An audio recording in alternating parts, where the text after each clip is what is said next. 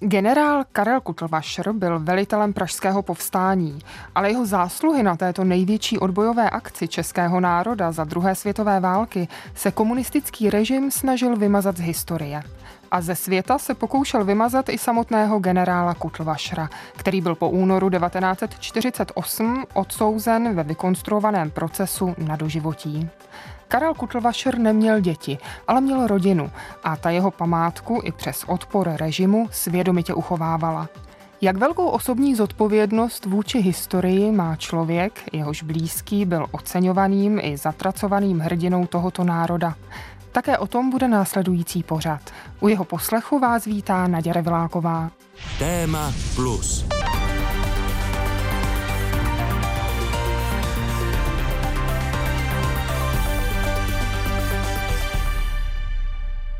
Děda Václav Švéc, čili synovec Karla Kutlvašra, ale byli to vrstevníci, byli od sebe jenom několik málo let. Toho Karla Kutlvašra nesmírně uctíval. Byl to pro ně mimořádná osobnost. Zlídnu se v něm. Hovoří Pavel Švéc. A když pak v roce 48 přišel komunistický puč a všechny ty restrikce a generál šel na doživotí do vězení, tak děda vlastně už těch jeho dokumentů, který tady máme a jeho zápisků, co si děda dělal a, a schraňoval, bylo vidět, že potřebuje jako to v rodině nechat a předat to i vlastně tomu národu, který díky komunistické moci se snažil generál úplně vymazat z dějin. Pavel Švec je praprasinovec generála Kutlvašra. Pavlova prababička Marie byla generálova sestra. A Pavel je také můj spolužák ze střední školy. V polovině 90. let jsme spolu studovali na gymnáziu. Přiznám se, že jsem tenkrát o tom, jakého významného předka měl, neměla ani tušení. A přiznám se, že jsem tenkrát neměla ani tušení, kdo byl generál Kutlvašr. To bylo svým způsobem tabu v rodině. My jsme o něm samozřejmě věděli, rodiče nám o něm vyprávěli, ale ještě za bývalého komunistického režimu nás nabádali, aby jsme o tom nějak zvlášť nikde nemluvili, že to je náš příbuzný protože by nám to mohlo přinést nějaké komplikace třeba ve škole. Když ve třetí, čtvrtý třídě mý spolužáci samozřejmě vůbec nikdo netušil, co je pražský povstání, a to Karel Kutovašr. Pro nás to bylo takový jako tajemný jméno. Si říkali kamarádovi, ale já ti musím říct něco tajného, jo, náš prastrýc byl generál Karel Kutovašr, on se řekl, netušil, netušil, vůbec se nechytal. A co potom na střední? To už bylo po revoluci. Já si třeba nevybavím, že by nás paní učitelka Jeníčková, jak se jmenovala naše dějepisářka, že by nám říkala, tady máme spolužáka, který má tak slavného předka. No tam byl hlavně neduch toho, že jsme se podle mě ani ke druhé světové válce nedostali, což je neduch vzdělávacího systému té doby a, a doufám, že, že není už až doteď. Já co vím, že jsem si o generálu Karlu Kutovaštu připravil referát někdy na základní škole po pádu komunismu, což musel být někdy v osmičce, a že tam bylo hrozně těžké najít o něm něco vůbec. Jo. To, byl, to byl jeden odstaveček.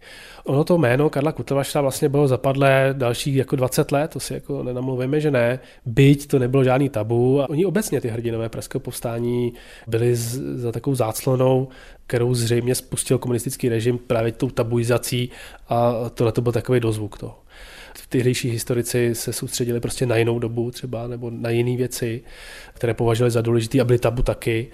A až posledních, já nevím, 10-15 let eh, si myslím, že Karel Kutlaš opravdu zaslouženě a společně s dalšími vojáky a hrdiny tohohle národa ten prostor jako dostává. A dostane ho i v tomto pořadu. Dozvíte se v něm, kdo byl generál Kutlvašer a proč se komunistickému režimu znelíbil natolik, že se na jeho zásluhy mělo zapomenout. S touto otázkou jsem oslovila i zástupce z řad historiků Eduarda Stehlíka. Prvotní příčinu komunistické nemilosti můžeme najít už na počátku generálovy vojenské kariéry. Život Karla Kotlvašera zásadním způsobem, stejně jako v případě statisíců mladých mužů, ovlivnilo vypuknutí první světové války. V té době on působil v Rusku jako obchodní zástupce firmy, která tam dovážela zemědělské stroje. A když válka vypukla, tak byl jedním z mužů, kteří se mezi prvními přihlásili do české družiny v Kijevě už v srpnu 1914, což byla dobrovolnická jednotka, která vznikala v rámci ruské armády a měla bojovat se zbraní v ruce za osvobození Čech. Tak to bylo vlastně původně deklarováno. On do české družiny vstoupil společně se svým bratrem Františkem, Karel Kutlašer už tehdy se vyznamenával opravdu statečností, velice brzy byl povýšen až do důstojnické hodnosti, ale jeho hvězdná kariéra začíná částečně v bitvě u Zborova, kterou nicméně on vždycky vnímal nejenom jako velké vítězství toho 2. července 1917, ale i jako nesmírně bolestnou osobní vzpomínku, protože právě v té bitvě padl jeho bratr František. Po vypuknutí konfliktu mezi československými legiemi a, a bolševiky na jaře roku 1918 on opravdu postupoval velice rychle, vybral si ho jako svého zástupce velitele pluku, plukovník Josef Jiří Švec, takže působil prvního střeleckého pluku mistra Jana Husy, což byla nejstarší jednotka která, eh, československých legií v Rusku, která vznikla právě z české družiny. A poté, co plukovník Švec spáchal za tragických okolností v říjnu 1918 sebevraždu, tak Karel Kutlovašer se stal vlastně zatímním velitelem a posleze velitelem tohoto pluku. A protože to byl nejstarší pluk, tak odjížděl potom do republiky po skončení války a zahájení evakuace našich legií z Ruska jako vůbec první. To znamená, pokud někdo si spojoval s československých občanů legie s nějakou osobou, tak to byl z největší pravděpodobností Jan Sirový jako velitel našeho armádního sboru a posléze Karel Kutlovašer, který přijel vlastně s prvním plukem do Prahy, byl dokonce uvítán osobně prezidentem Masarykem. Takže Karel Kutlovašer, nebo tehdy podle takové přezdívky, kterou používal v legích kultivátor, jak se mu říkalo, byl skutečně osobou, která do značné míry pro většinu lidí reprezentovala československé legie v Rusku za první světové války.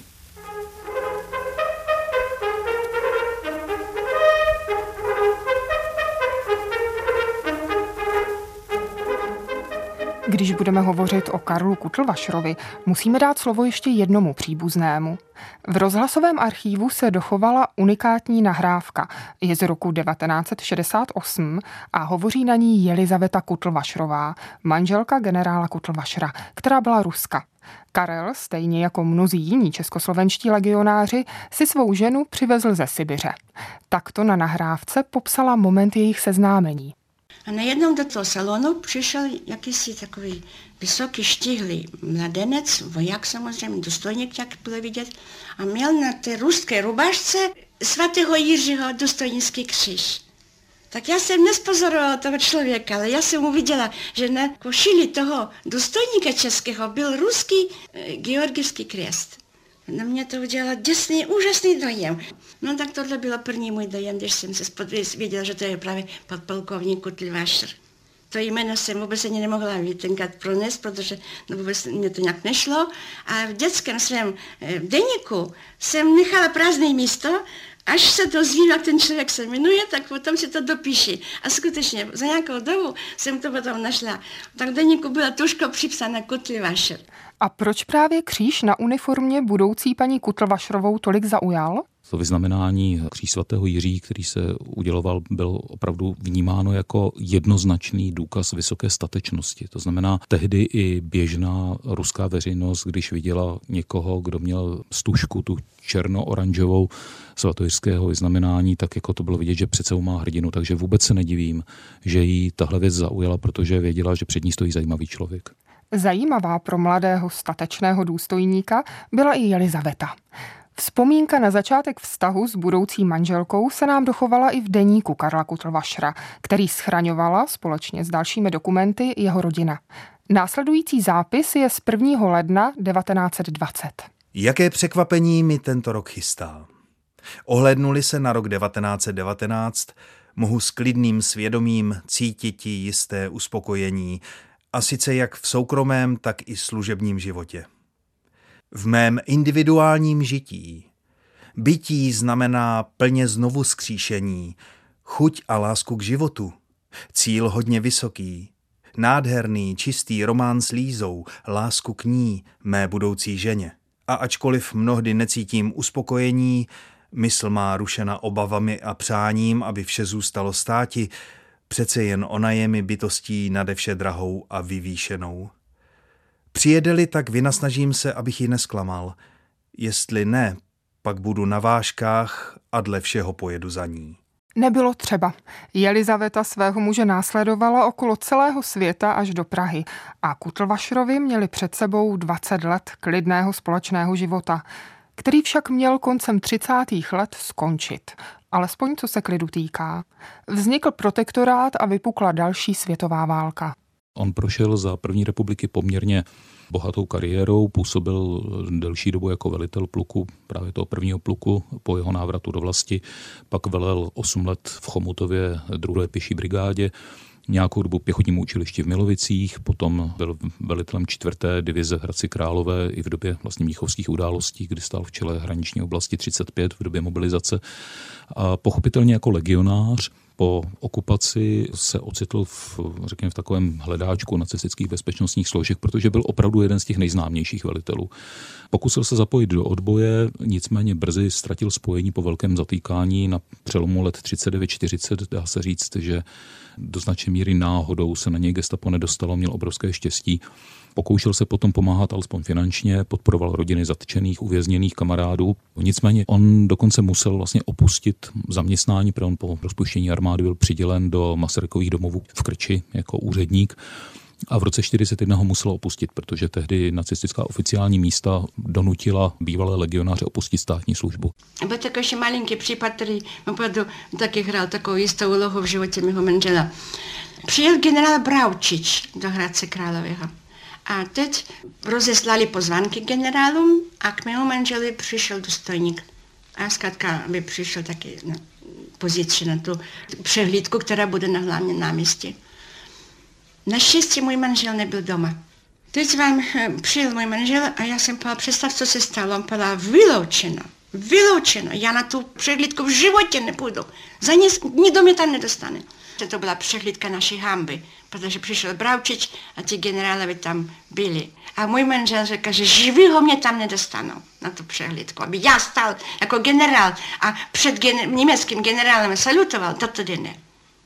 Já jsem ho milovala za svého manžela za to. Generálu Kutlvašrovi se nicméně vážnější nacistické represe vyhnuly a mohl se tak připravovat na svůj hlavní úkol, kterým bylo velení takzvaného vojenského velitelství Velké Prahy Bartoš. Za té doby na Přemyslovské ulici k nám docházelo mnoho důstojníků. Já jsem viděla, pozorovala, to přece byla by úplně na hlavu, padla bych, nepozorovala, že v našem domě se něco děje, když chodí takový lidi, který vůbec ne, já neznám, ani, ani si mě nepředstavějí. A Karči neptej se. No tak já jsem se neptala. Tak chodilo hodně dlouho jakýsi pan s takovými fouskama, tak jsem říkala, dneska byl, ptal se po tebe ten pan s těma fouskama. A on to později, že by byl pan podplukovník Birger, načelník štábu, když potom bylo pražské povstání. Jo. Dejme opět slovo generálu Kutlvašrovi prostřednictvím jeho vlastnoručně sepsaných vzpomínek.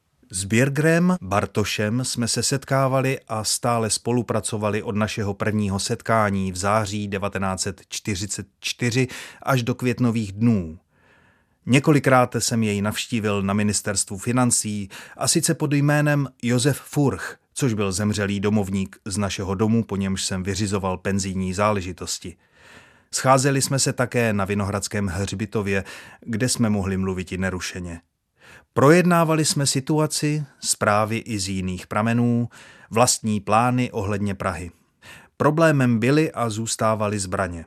Ty nám scházely a bylo velkou otázkou, jak je zaopatřit. Prapory lidí jsme měli, uniformované a z valné části vojensky vycvičené, ale neměli jsme jim co dáti do rukou. Stáli jsme skutečně s holýma rukama. Bartoš bylo krycí jméno pozdějšího náčelníka štábu podplukovníka Františka Birgera Bartoše, který odvedl obrovský kus práce jako důstojník generálního štábu, zejména v těch letech 44 a počátkem roku 45, pokud jde o vlastní přípravy povstání, jeho organizaci a propojení některých odbojových složek. To znamená začlenění jednotek četnictva, policie, bývalých příslušníků finanční stráže, zaměstnanců dopravních podniků, tramvajáků, hasičů a podobně kteří by v případě povstání měli vytvořit tu hlavní bojovou sílu. To, že se potom došlo k, vlastně k propojení s Karlem Kutlovašerem, se kterým byl vlastně od konce roku 44 v jakémsi kontaktu a že potom přejímá to velitelství jméno Bartošovo, je za mě logické, protože Bartoš odpracoval vůbec nejvíc a Kutlovašer tam potom vlastně figuruje, řekněme, jako v první chvíli jako velitel, který je tam hlavně kvůli tomu, že potřeba tam mít nějakého generála, aby tam nebyla řekněme, nižší hodnost eh, podplukovník, ale povstání, tak eh, nakonec to vlastně všechno bylo jinak, protože povstalci předpokládali, že ho spustí v pondělí 7. května. Důvodem bylo to, že dělníci budou v továrnách, to znamená, budou schromážděni na jednom místě, jednak zabrání zničení těch továren, jinak bude možné ty lidi nějakým způsobem třeba vyzbrojit, vyslat někam a podobně.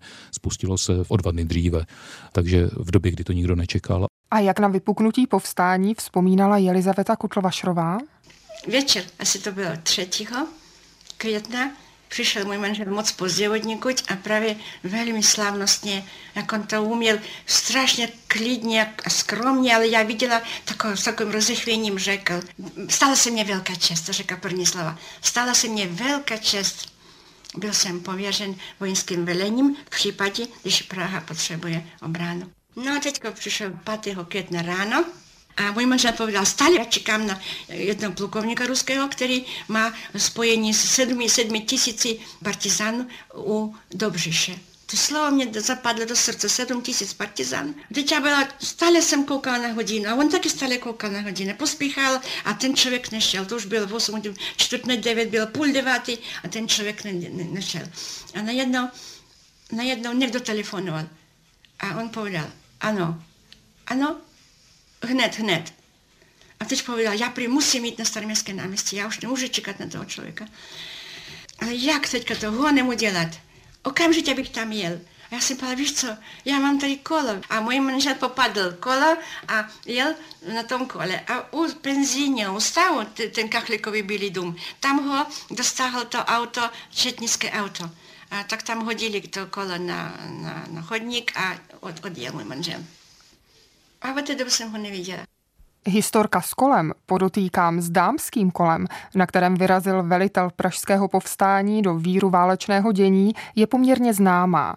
Jelizaveta ve svém vyprávění ale nezmínila jinou událost toho dne, kterou popsal její muž naopak ve svých vzpomínkách a při které hrála ona sama stěžejní roli.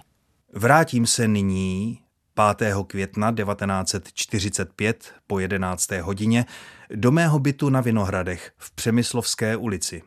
Vrátil jsem se domů ve velkém spěchu, neboť na 12. hodinu byla hlášena návštěva velitele sovětských parašutistů partizánů z dobřížských lesů, plukovníka Boguna. Čekal jsem na ně s potěšením a radostí. V tu dobu ale manželka stála s připravenou malou československou vlaječkou a chtěla ji vyvěsit z okna. Zrazoval jsem ji od toho z důvodu očekávané návštěvy – Nebylo radno v tu dobu upoutávat na sebe pozornost, a sice na náš dům a na náš byt. Asi půl hodiny trvala tato tahanice. Najednou se manželka rozhodla, skočila k oknu a vlajku rozvěsila. Byla to vlajka historická, kterou jsem zachránil z velitelství Králové hradecké divize v červenci roku 1939 a skoro po šest let ji pečlivě uschovával. Snad to byla první československá vlajka na naší ulici. Ale lidé zřejmě bedlivě pozorovali u oken, co se děje venku a čekali na to, až to někdo začne. Hned na to v zápětí se otevírala okna a započaly se vyvěšovat vlajky a prapory i na domech v celé ulici. Je to zvláštní, že se o vlajce v okně Jelizaveta ve svém vyprávění nezmiňuje, ale jak mi řekl Eduard Stehlík, o pravdivosti této historky netřeba pochybovat. Zapojování paní Kutlovašrové Lizočky nebo Jelizavety do celé řady zásadních životních peripetí pana generála bylo poměrně časté. Ona si myslím, že doma generálem byla ona a velela rukou pevnou a vůbec mě nepřekvapuje, že si proti mínění manžela to vyvěšení státní vlajky prosadila. Skoro by to mohlo vypadat, že v tom případě povstání v Praze nezahájilo volání rozhlasu o pomoc, ale vyvěšení vlajky z okna generála Kutlvašra, za kterým stála doslova i obrazně jeho žena. Ale nenechme se mílit. Nejen ona, ale ani generál Kutlvašer tomuto momentu nijak historický význam nepřikládají. Pozorně jsem sledoval z okna ruch na ulici, zda se někde přece jenom neobjeví očekávaní hosté. Minuty ubíhaly, ale nikde nikdo. Rádio tlumeně hrálo. Avšak najednou se ozvalo prudké volání, ono známé a pověstné, voláme českou policii, české četnictvo a vládní vojsko na pomoc českému rozhlasu. Vraždí nás. Toto volání rozhlasu – Toto volání o pomoc bylo tím magickým slovem, které elektrizovalo masy pražského lidu a celý český národ k povstání proti okupantům. Volá český rozhlas. Vysíláme na vlně 415 metrů. Od 14 hodin 5. května 1945 působí Československé vojenské velitelství Velké Prahy ve styku s Národním výborem československým a všemi bezpečnostními sbory.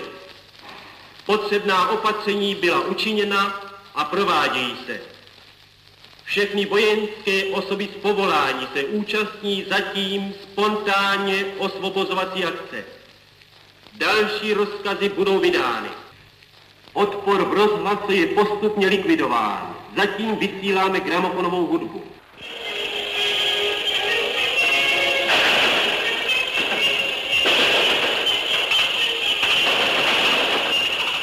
Když se na to podívám jako voják, tak mu to vůbec nezávidím. Protože on byl v situaci, kdy opravdu vypuklo to povstání předčasně, vypuklo jako povstání živelné, bylo v situaci, kdy neměl vlastně schromážděné podřízené jednotky, neměl ustanovené velitele z větší části, v neposlední řadě, což je nesmírně důležité, povstání od samého počátku trpělo obrovským nedostatkem zbraní. Byly to spíš lovecké zbraně nebo nějaké jednotlivé kusy, buď získané přímo z továren, anebo ukryté, ať už v roce 38 nebo 39 to, co získávali povstalci, byly zbraně vlastně ukořistěné v rámci bojů. Takže už jenom tohle velet nedostatečně ozbrojeným jednotkám, velet civilistům, z nich celá řada neměla vůbec žádné bojové zkušenosti. My musíme zdůraznit, že hodně z těch bojovníků tvořili mladí kluci, skauti, neměli vůbec žádné bojové zkušenosti, neprošli ani vojnou.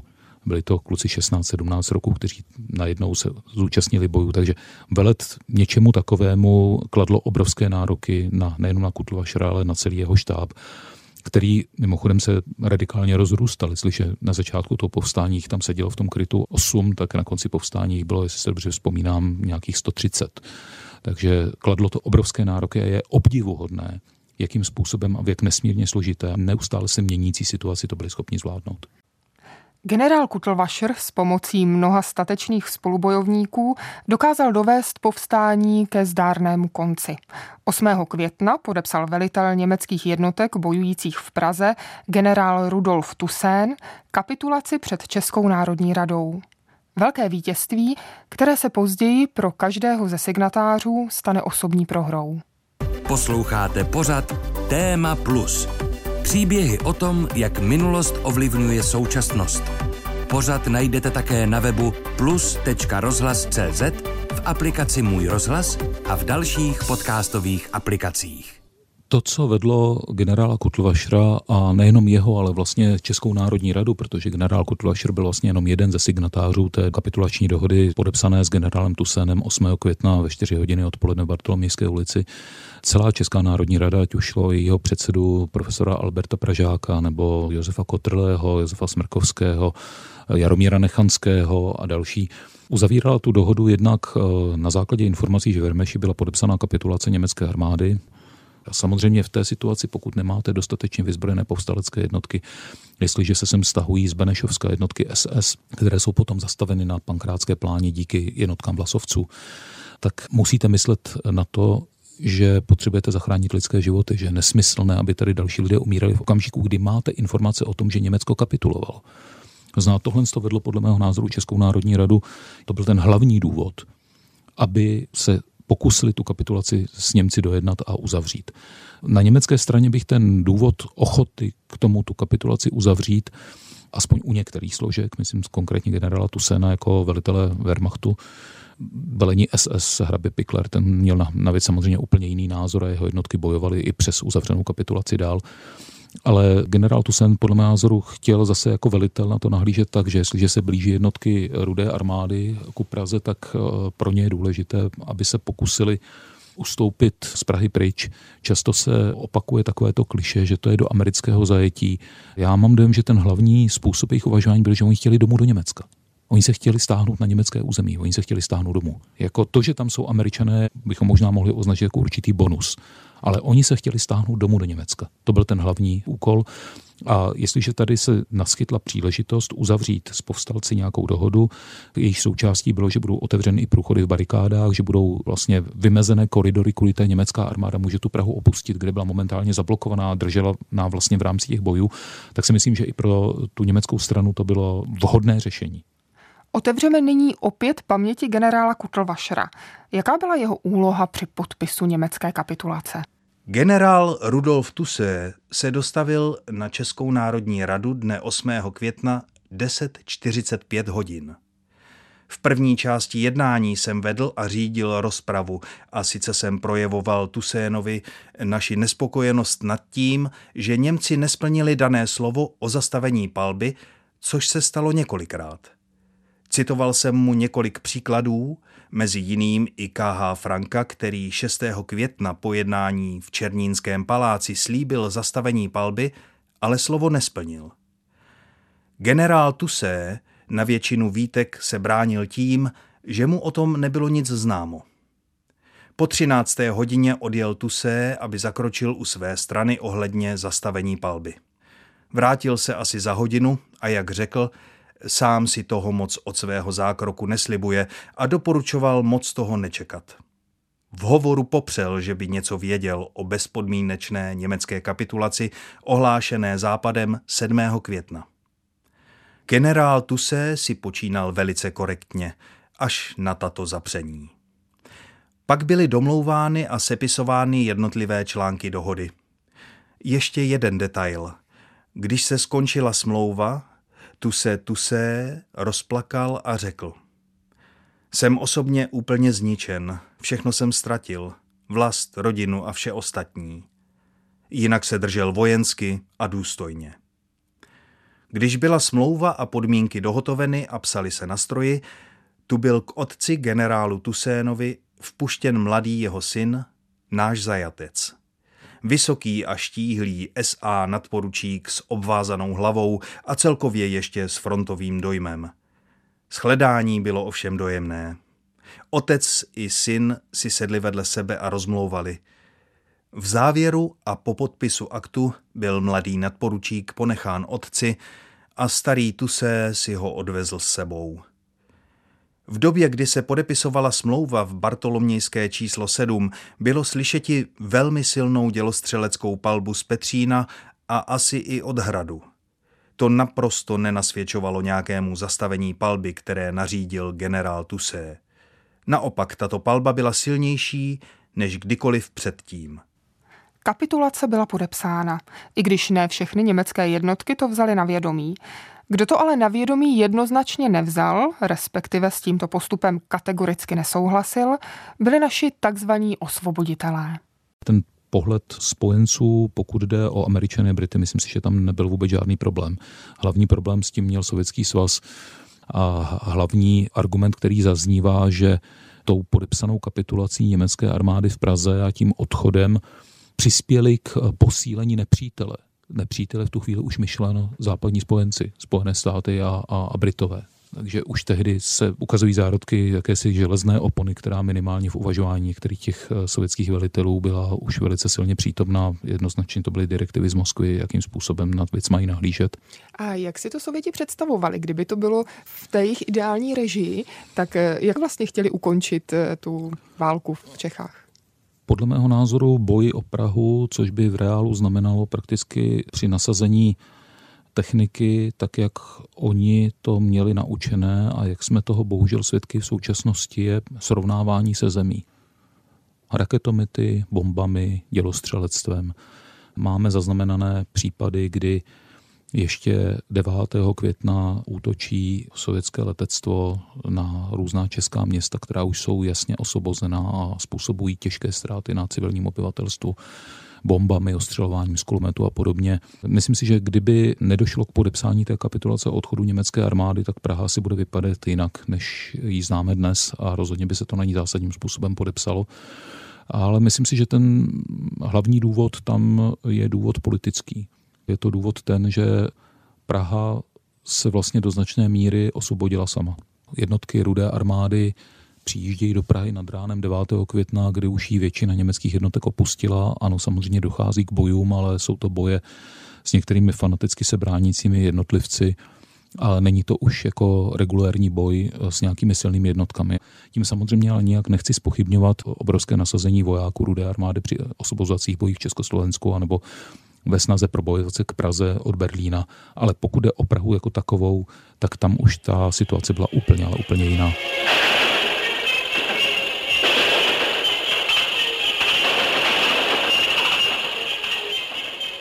Jelizaveta Kutlvašrová prožila boje o Prahu v nemocnici. Jako zdravotnice pomáhala raněným. Skončilo to pražské povstání.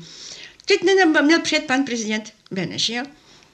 Teď já jsem byla zrovna v té druhé nemocnici a teď velká sláva a teďka všechny ty sestry tam, do, všechno ty doktory šli na uvítání pana prezidenta. A jeden ruský voják mě povedal, sestro, a počemu ty nejdeš vstřečat prezidenta? A já povedám, já mám službu. A jaká pak služba? My to vydržíme. Vojáci bez nohy leželi tam, v rozparaném břicha. My to vydržíme, ale ty, seš, ty musíš svého prezidenta vítat. On tak to zkrátka skončila. Ale večer někdo pobočník mého manžela povedal, víte, já všechno pochopil, ale nepochopil jsem jenom jedno, že Karliček tu dobu byl velitelem Pražského povstání a jeho auto bylo 25. Když vítali pane prezidenta. Tohle nemůžu pochopit. Já jsem tak, já to, já teprve nepochopila, mě to vůbec ani nezajímalo, v jakém auto jel. Pořadí vozů byl skutečně jen drobný detail oproti tomu, co následovalo. Krátce po svém příjezdu se představitelé sovětské moci zaměřili na ty, kteří je připravili o titul osvoboditelů Prahy, i když sami se tak od počátku nazývali. Ze sovětského velvyslanectví směřovala k předsedovi československé vlády ještě v květnu 1945 následující výzva.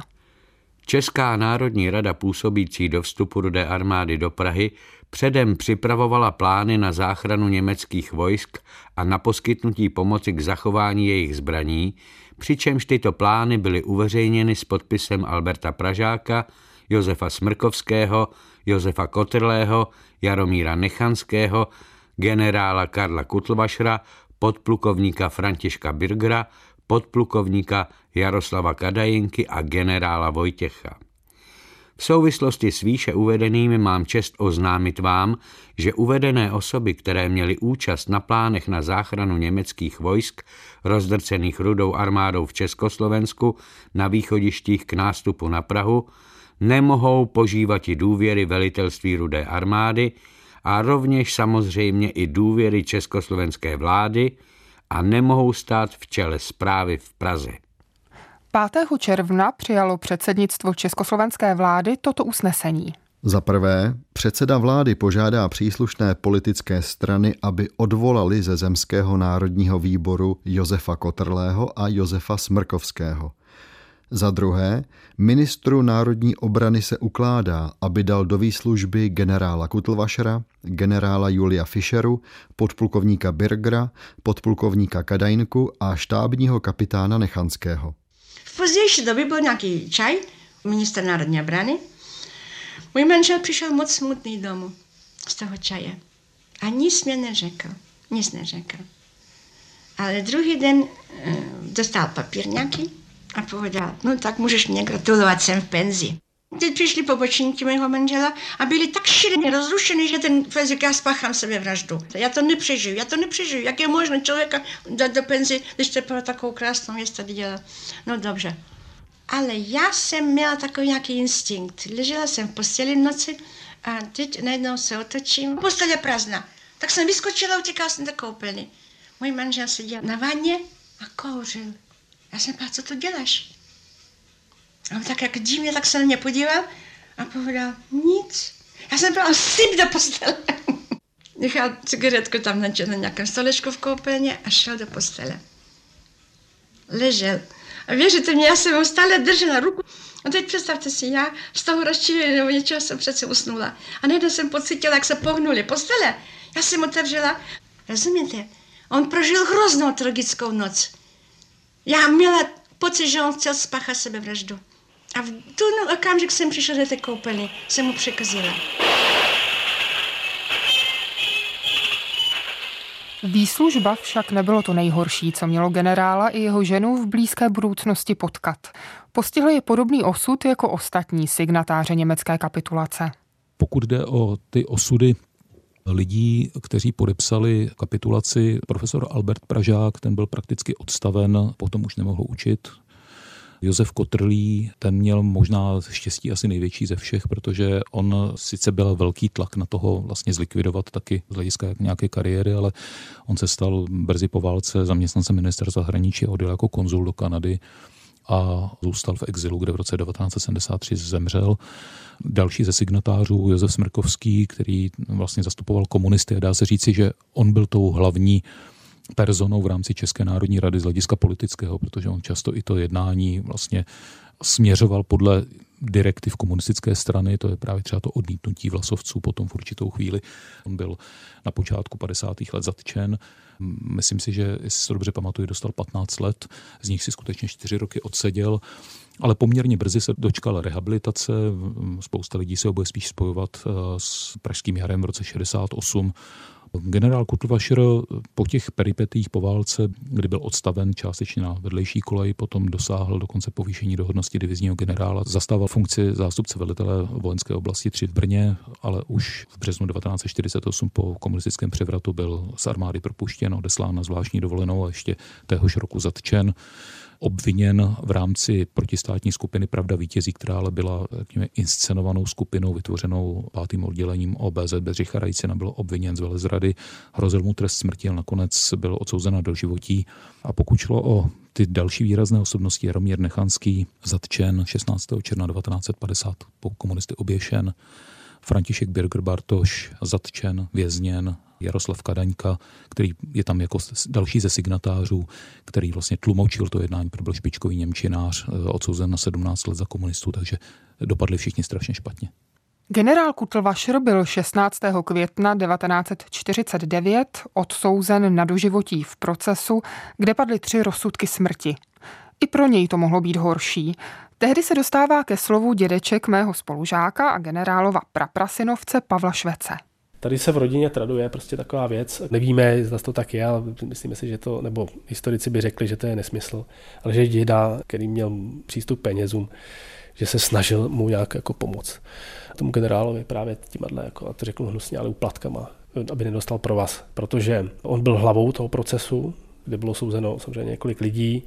Bylo tak nějak jako skoro pochopitelné, že by dostal trest smrti Nakonec se dostal do životí a trest smrti dostali tři ostatní. Jeden z nich byl teda konfident Hruška, který vlastně celý to všechno spunktoval, tak se komunisti zbavili prostě slavěného smetla. A pak dva kluci, prostě nevinný, no, kterých vzpomíná Jelizaveta Kutlvašera právě třeba v těch nahrávkách, myslím. A první to byl obrovský šok, že režim zabije mladý kluky za něco, co je úplně banální, za nějaký roznášení letáků. No a tak to si spekulujeme tak v rodině už x desítek let, jestli tam děda nehrál jakou roli. A máme k tomu minimálně tady jednu věc, která ty spekulace může jako naznačovat nebo podpořit. To je dopis Karla Kutlovašera z kriminálu z června 1949, který adresuje mému dědovi a mé babičce. Tady je jedna klíčová věta. Je to dopis, který zřejmě se z toho kriminálu dostal nějakým otákem, jakým způsobem, prostě protlačený.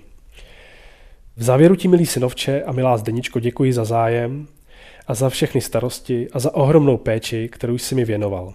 Snad nejsem daleko od pravdy, když to vyjádřím tím, že jsi bojoval a zachránil mi život. Co to znamená, nevíme. I když ten dopis nebyl k dispozici, objevil se prostě v pozůstalosti vlastně náhodou trošku, tak eh, se to tradovalo i předtím. A tenhle ten dopis si říkáme, jakou roli hrál. Ale samozřejmě nikdo to asi už nezjistí co si o tom myslí historikové. I s touto otázkou jsem se obrátila na Eduarda Stehlíka. Nemohu to úplně vyloučit, protože známe i z doby druhé světové války případy, kdy někteří lidé přežili nebo nebyli popraveni a ocitli se v koncentračním táboře a šťastnou náhodou přežili právě z toho důvodu, že někteří úředníci gestapa byli uplaceni docela vysokými částkami a proto si dovedu představit, eh, proč by se příslušníci bezpečnostních složek nebo nějakých soudních orgánů komunistického režimu měli zásadním způsobem odlišovat od těch, kteří tady byli předtím. Generál Kutlvašer tedy nedostal trest smrti, ale pouze do životí. Ve věznici se potkal ještě s jedním ze signatářů německé kapitulace. Nacistickým velitelem Prahy, generálem Tusénem. Generál Tusen byl vlastně odsouzen na doživotí, které si odpikával v různých českých věznicích, propuštěn byl až na počátku 60. let kdy potom odjel do Německa, to znamená strávil v českých věznicích přes 16 let. Jednu dobu byl dokonce vězněn na stejné celé právě s Karlem Kutlovašerem. A generál Tusen mimochodem byl vynikající amatérský malíř A před několika lety, už je to minimálně 15 let, mi jeden pán přinesl ukázat poklad ze své soukromé sbírky byla to krásná krajinka, taková typická česká eh, krajina, eh, malý obrázek, akvarel a velikosti asi A4 a z druhé strany tam bylo věnování generálu Karlu Kutulvašerovi generál Rudolf Tusen. A rok tuším 1953, jestli se dobře pamatuji.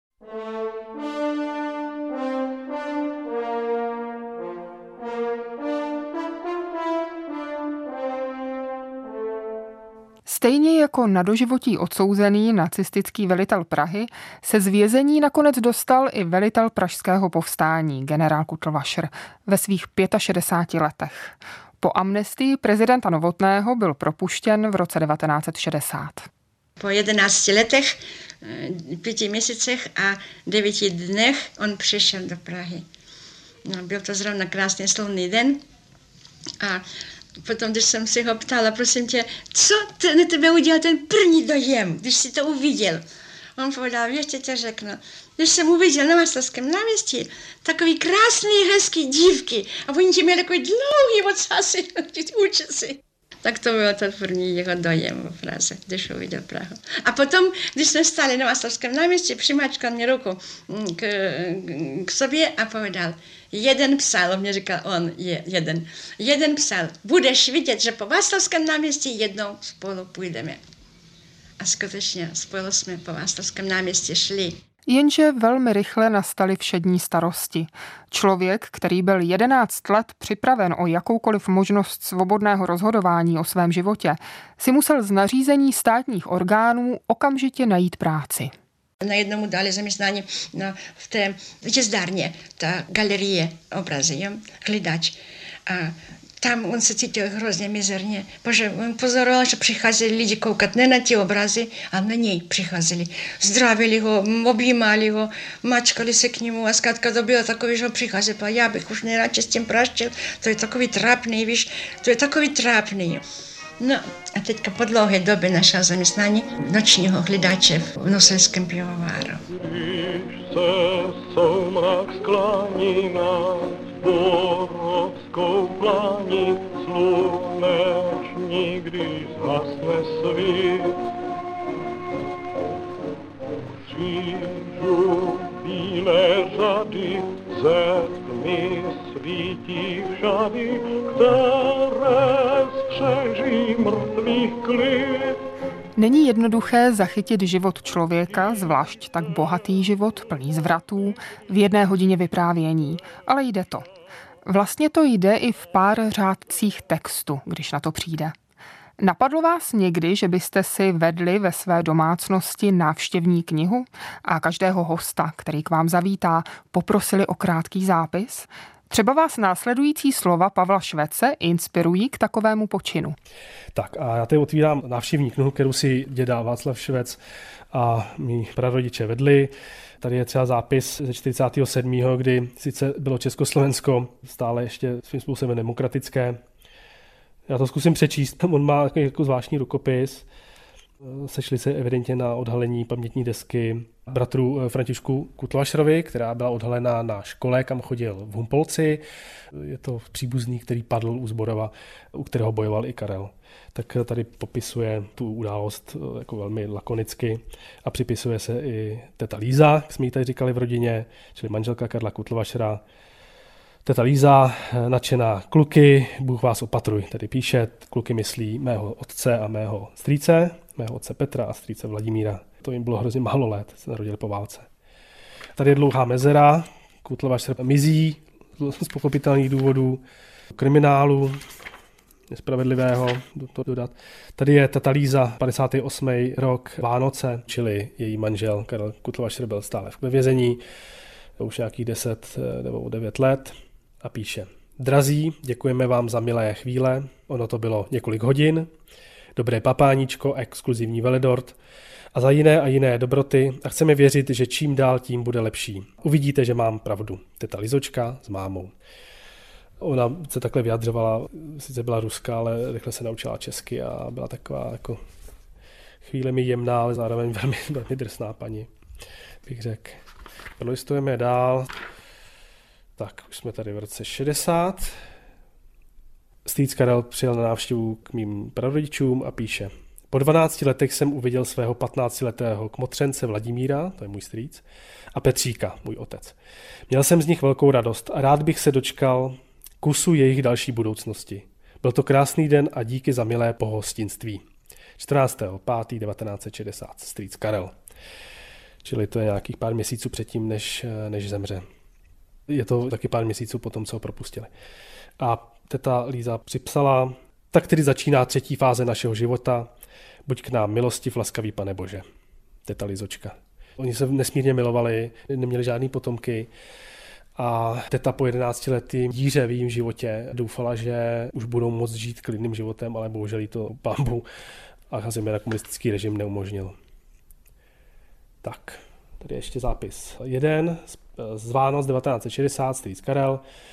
Vánoce jako první vůbec jsme prožili a užili v Hodkovičkách, eh, v milé společnosti.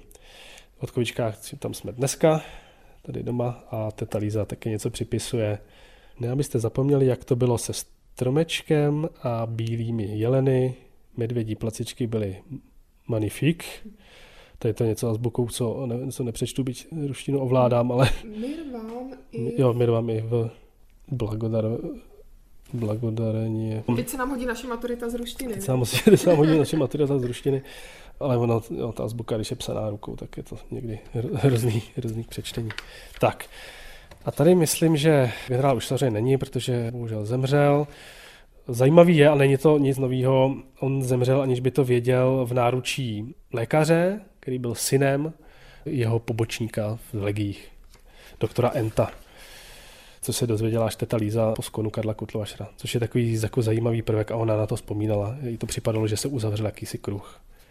Takhle jako na to koukala jako mysteriózně de facto.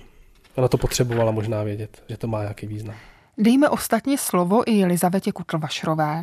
Ta o posledním dnu života svého muže, který zemřel 2. října 1961, hovořila v závěrečné části rozhlasové nahrávky. On potřeboval pan profesor Niederle na prohlídku. A tak ráno jsme se rozloučili a on odešel. Za dvě hodiny na to, tak jsem se dozvěděla, že Kaliček šel nahoru do chirurgického oddělení, měl s sebou takový kufřiček malinký, jako připravený k tomu do té nemocnice. A nahoře stál pan profesor a on přišel k němu, podal mu ruku, usmál se a pan profesor povedal, je, to, tak Kaličko, podívej se, dívej do toho pokojičku, vede zrovna, já hned sem přijdu. A za Kaličkem šel jeho asistent. A Kaliček vešel do toho pokojičku, upadl mu z ruky ten kufřiček a on se svalil na ruce jakéhosi člověka, co stál za ním. A stal to syn jeho pobočníka Enta, kdysi v Kanskojní seskem, když nám udělali první návštěvu. Představte si to schodu okolností, že umřel na rukou svého milovaného Enta, kterého zbožňoval jako takového dobrého českého vlasteneckého důstojníka. A když jsem potom přilítla k panu profesoru, tak pan profesor řekl, já jsem viděl, když on šel, on šel tak rovně, ale měl tak nepřirozený obličej duchu, říkal, to přece není Karliček, to přece není vůbec Karliček. A teprve, když se dověděl, že on umřel, povedal, on už byl mrtvý, když mě zdravil. No a tak to bylo. A jaký byl život Jelizavety Kutlvašrové po smrti jejího manžela? Náznak najdeme v závěrečném zápisu návštěvní knihy, kterou jsem listovala s Pavlem Švecem. Tady ještě píše teta Líza v roce 1966. Jaro v neděli, Zdeníčka, moje babička, dře na jahodách. Já si medím, lípy kvetou, vlaštovky let, nechávají vizitky na nábytku v jídelně a život jde dál. Teta Líza zemřela v 80. letech, byla taková své rázná, své rázná v té rodině. Já, se, já jsem ji jako pamatuju jako starou paní s takovým posmutěným úsměvem, ale příjemnou, teta Líza, exotickou. A Korálku Tlušta jsem samozřejmě neměl možnost poznat, ale to, jak, jak se člověk pročítá ty, ty deníky, tak tam to bylo prostě jako mimořádný vztah. Oni prostě byli spojení. To je od první chvíle. On si ji vysněl, on si ji v tom Rusku vysněl a ona ho de facto taky. Jelizaveta Kutlvašrová přežila svého muže o téměř 20 let. Zemřela 5. července 1980. Odkaz Karla Kutlvašra nadále spravují jeho příbuzní. Pavel Švec vydal v nakladatelství Epocha v roce 2020 vzpomínky generála Kutlvašra na pražské povstání, ze kterých jste slyšeli úryvky. Jde o mimořádný dokument, který vznikl za mimořádných okolností. Dlužno dodat, že ty jeho vzpomínky vznikaly v kriminále, někde na sklonku eh, jeho věznění, už v 60. letech, kdy se režim jako uvolnil. Zároveň už docházelo, nebo aspoň se o tom hovořilo, k prvnímu propouštění politických vězňů, mezi něž se Karel Kutlaš se samozřejmě počítá. Historici mi tvrdí, že tehdy vlastně ty významnější vězni, u kterých se uvažovalo, že se propustí, tak eh, dostali příležitost napsat jakési své paměti, které ale v žádném případě se neměly dostat ven měly zůstat k dispozici komunistickým represivním složkám a režimu a nikdy neměly spatřit světlo světa. Tahle ta knížka je zároveň vlastně důkazem toho, že zlo nezvítězí. Protože to zlo chtělo umlčet tady jednoho člověka, umlčet celou jeho generaci vojáků, kteří bojovali v ruských legiích a důstojníků a kteří se nikdy nevzdali.